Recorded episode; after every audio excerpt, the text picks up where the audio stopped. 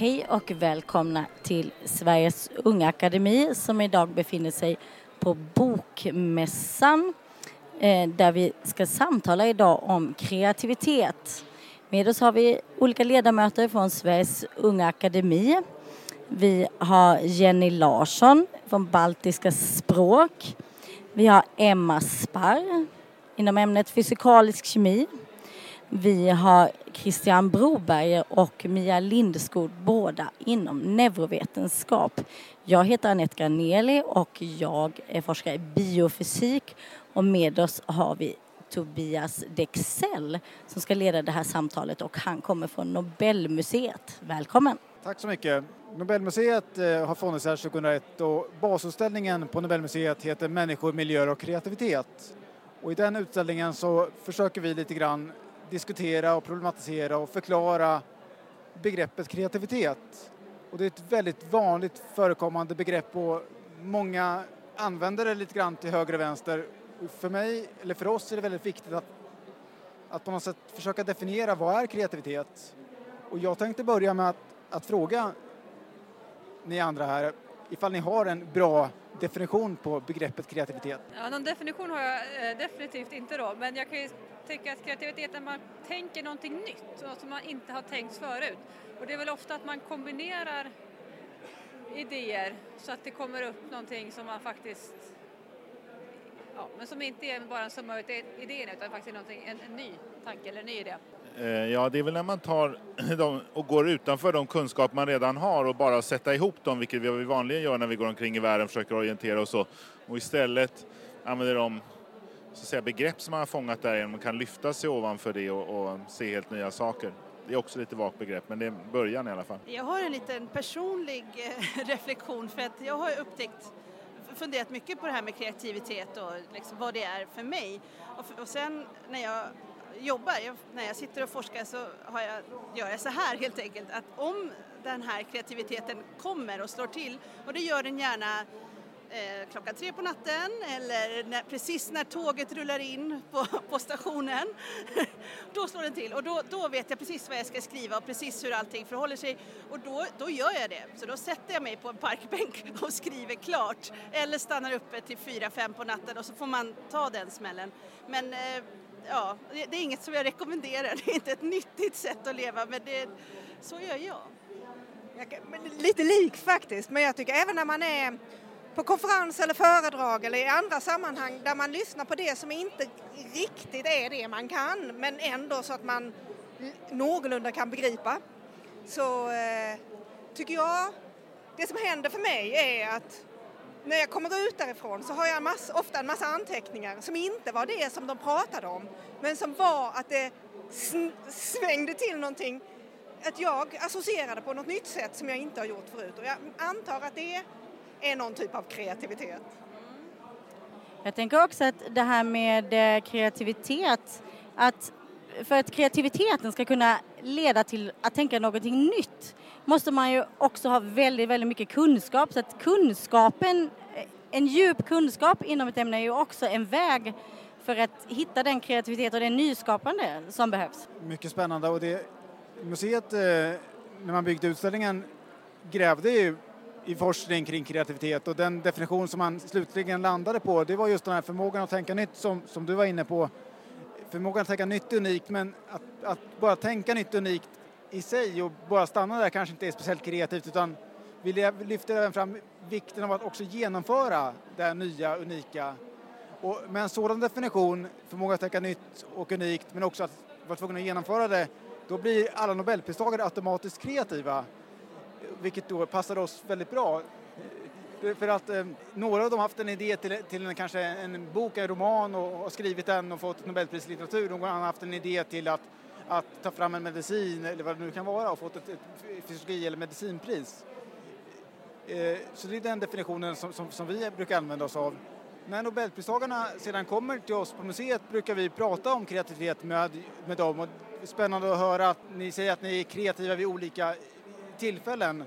De brukar själva lyfta fram olika egenskaper som är viktiga för kreativiteten, till exempel samarbete, ifrågasättande, kunskap.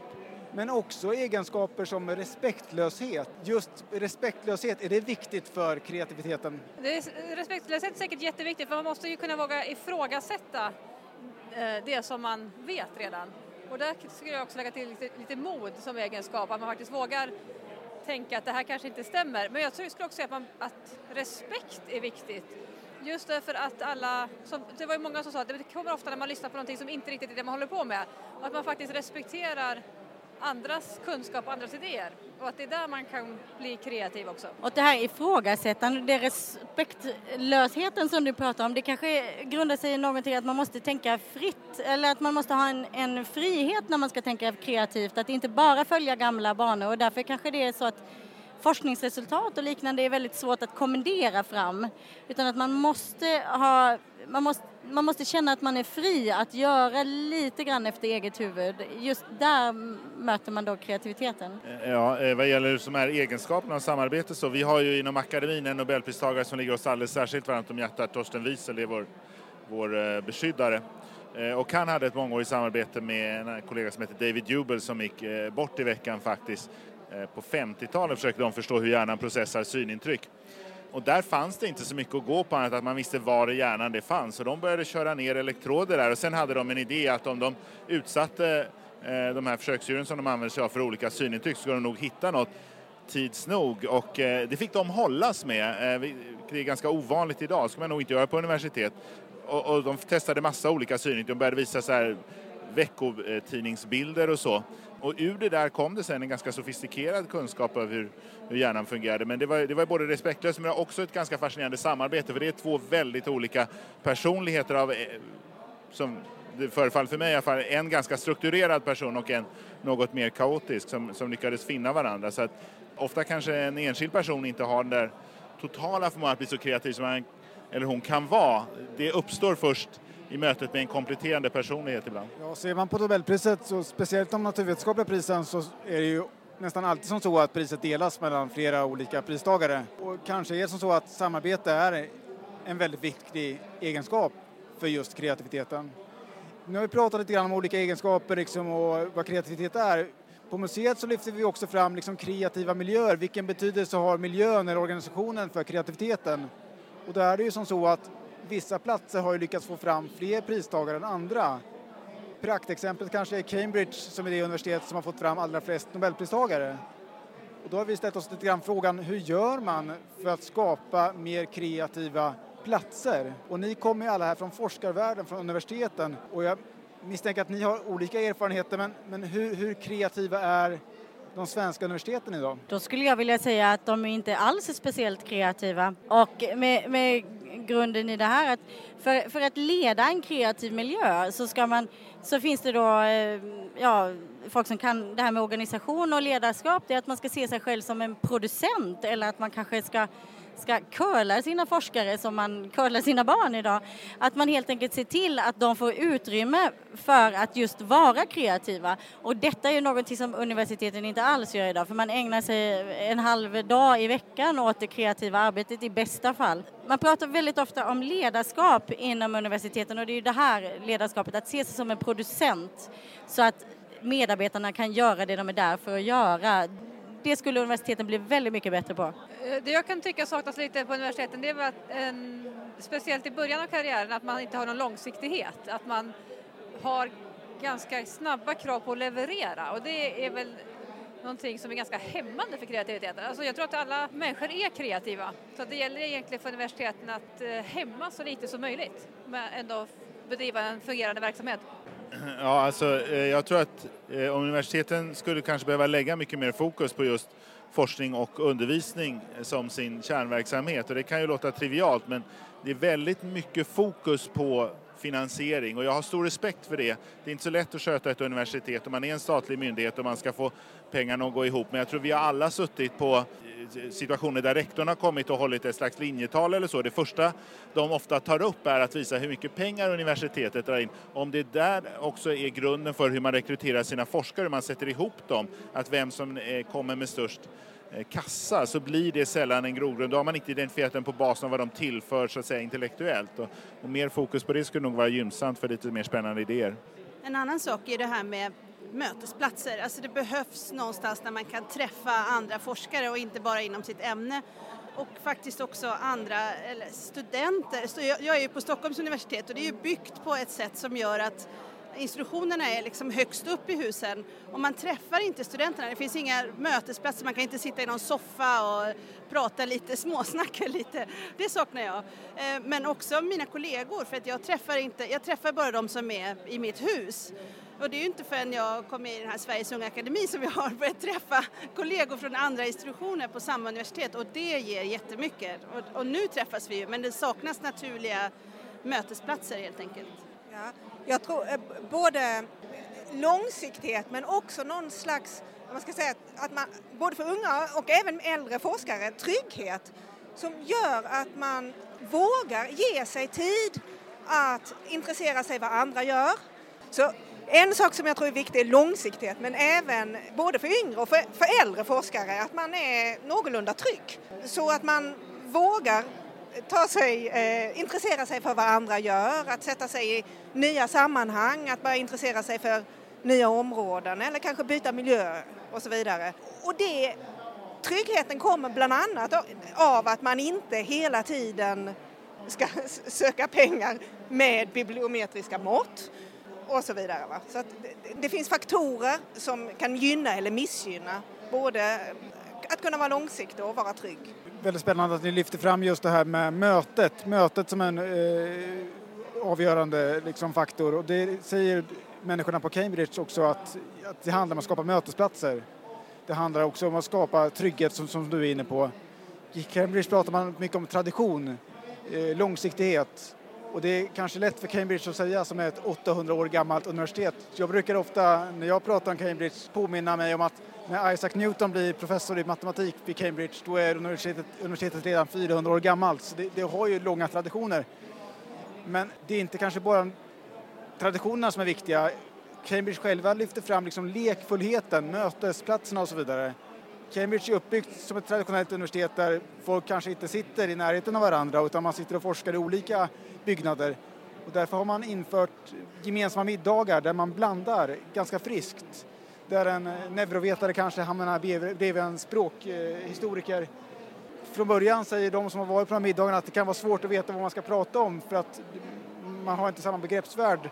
Men de här middagarna är ganska långa så att slutligen så brukar man liksom få fram någonting. Och just det här mötet, mötesplatsen och samarbetet och nätverket tycks vara viktigt.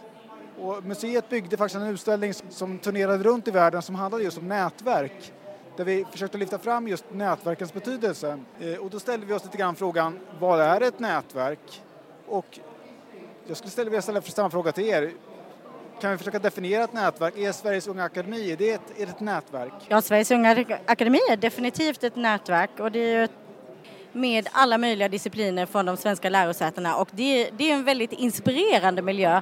Och det är också en träning i att lära sig prata de olika språken som man pratar på inom de olika ämnen. Men så jag skulle vilja säga att det, det är en kreativ mötesplats men det är också en inspiration för man, kan, man träffar ambitiösa människor som, som är bra på just det och det är väldigt inspirerande och det leder i sin tur också till kreativitet tror jag. Ja, men nätverk är definitivt viktiga men om man bara ska problematisera lite så ibland kan det bli så att universiteten eller forskningsfinansiärer vill absolut skapa de här nätverken, de här mötesplatserna. Ibland kan det bli lite krystat eh, och att man kanske borde vara bättre på att stödja underifrån de nätverk som finns. Nu, de här middagarna i, på Cambridge är ju i och för sig, de är ju skapade och det till en viss grad så är det ju så att man det tar emot att gå ut och prata med en språkvetare om man är en neurovetare för att det kommer inte gynna min forskning idag. Eh, och med de här kortsiktiga leveranstiderna som man har så, så gör man inte det. Utan det är det som är så otroligt kul med den här Sveriges Unga Akademi, att man faktiskt tar sig tiden att prata med inom andra discipliner. Ja, eh, precis. Vi arbetar väldigt mycket för att försöka skapa precis det som man, som man gör på Cambridge, att att just sätta ihop eh, olika discipliner och komma i kontakt med som man verkligen inte gör annars. I forskningen idag är vi så otroligt nischade, det görs sig så väldigt ovanligt att man träffar någon som håller på med något överhuvudtaget annorlunda. Och där tror jag vi har ett stort ansvar som forskare själva och det, där kan universiteten hjälpa till, vi kan inte bara skylla på dem utan det är, åligger oss i kärnan av vår uppgift att ständigt utmana så att säga, våra egna begreppsvärldar och då får man söka sig till de som har, har ny kunskap. När jag jag åker varje år på det stora neuroscience-mötet och Förr i tiden när jag var doktorand och hade ännu mer tid, då brukade jag bara smita in i ett rum utan ens ta reda på vad de pratade och sitta med på föreläsningar. Så kan man få höra väldigt spännande föreläsningar om barnpsykologi och sånt som man inte själv var med på. Det, det gav en hel del nya infallsvinklar. I utställningen om nätverk så lyfter vi fram tre aspekter på vilket sätt man kan ha nytta av nätverk. Då lyfter vi fram nya influenser men också möjligheten att kunna sprida sina egna idéer. Den tredje aspekten vi lyfte fram var liksom hur man via nätverket, eller med hjälp av nätverket kan strukturera arbetet på ett mycket mer effektivt sätt. Och när vi grävde i, i begreppet nätverk och pratade med pristagare om nätverk och pratade med kommittémedlemmar om nätverk så inser vi att det här är ett ganska stort begrepp. Det finns småskaliga nätverk och det finns storskaliga nätverk. Och om man pratar om storskaliga nätverk då är det många, framförallt fysikpristagare, som säger att det är jätteviktigt med storskaliga nätverk till exempel vad gäller big science. Därför att enskilda liksom, universitet eller enskilda länder har inte den kapacitet som krävs för att eh, göra forskningen på den nivån. Är det som så att storskaliga nätverk är viktiga och är det bara något inom naturvetenskap? Nej, men alla forskare har ju någon form av nätverk. Det finns ju ett nätverk runt omkring en och det är ofta utomlands. Ett ämne som mitt, språkhistoria till exempel, det är ju bara några få personer i Sverige som sysslar med det. Däremot finns det ju ett jättestort nätverk av forskare över hela världen, framförallt i Tyskland och Frankrike och USA och överallt. Och det är ju dem man pratar med, det är ju dem man kommunicerar med och när man träffar sina kollegor, det är ju då, händer, det är då exploderar kreativiteten. Så det är, ju, det är ju verkligen sånt som betyder jättemycket.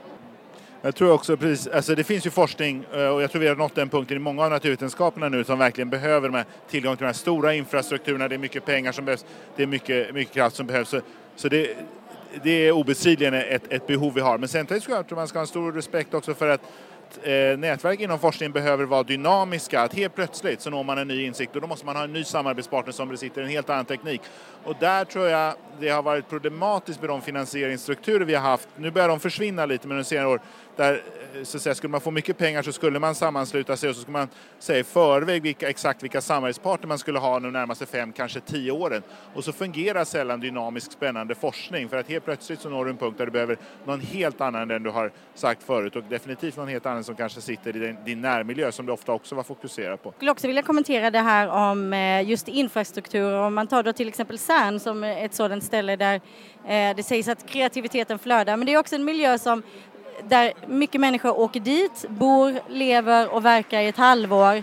Och då lär man känna varandra, man delar idéer och sen så sprider man dessa. Och att sådana mötesplatser där man är under en eh, något längre tid, inte bara en konferens utan, utan man är där i sex månader, ett år, jobbar och verkar en stund. Det tror jag är extremt viktigt att man, att man träffas, utbyter det, lär känna varandra. Det verkar helt klart så att de här stora nätverken är väldigt viktiga. Men de här små nätverken, för när man pratar med pristagarna så säger de så här, ja men även det här lilla nätverket av människorna runt omkring som kanske sitter på olika kompetenser som har olik, olikheterna, kanske olikheterna berikar. Det här lilla, lilla nätverket av människorna runt omkring. Vilken betydelse har det lilla nätverket? Så jag tror att man ska skilja för att man, man kan ha ett behov av ett stort nätverk men där man kanske inte är i liksom intensiv kontakt med alla hela tiden men man har man har nätverket.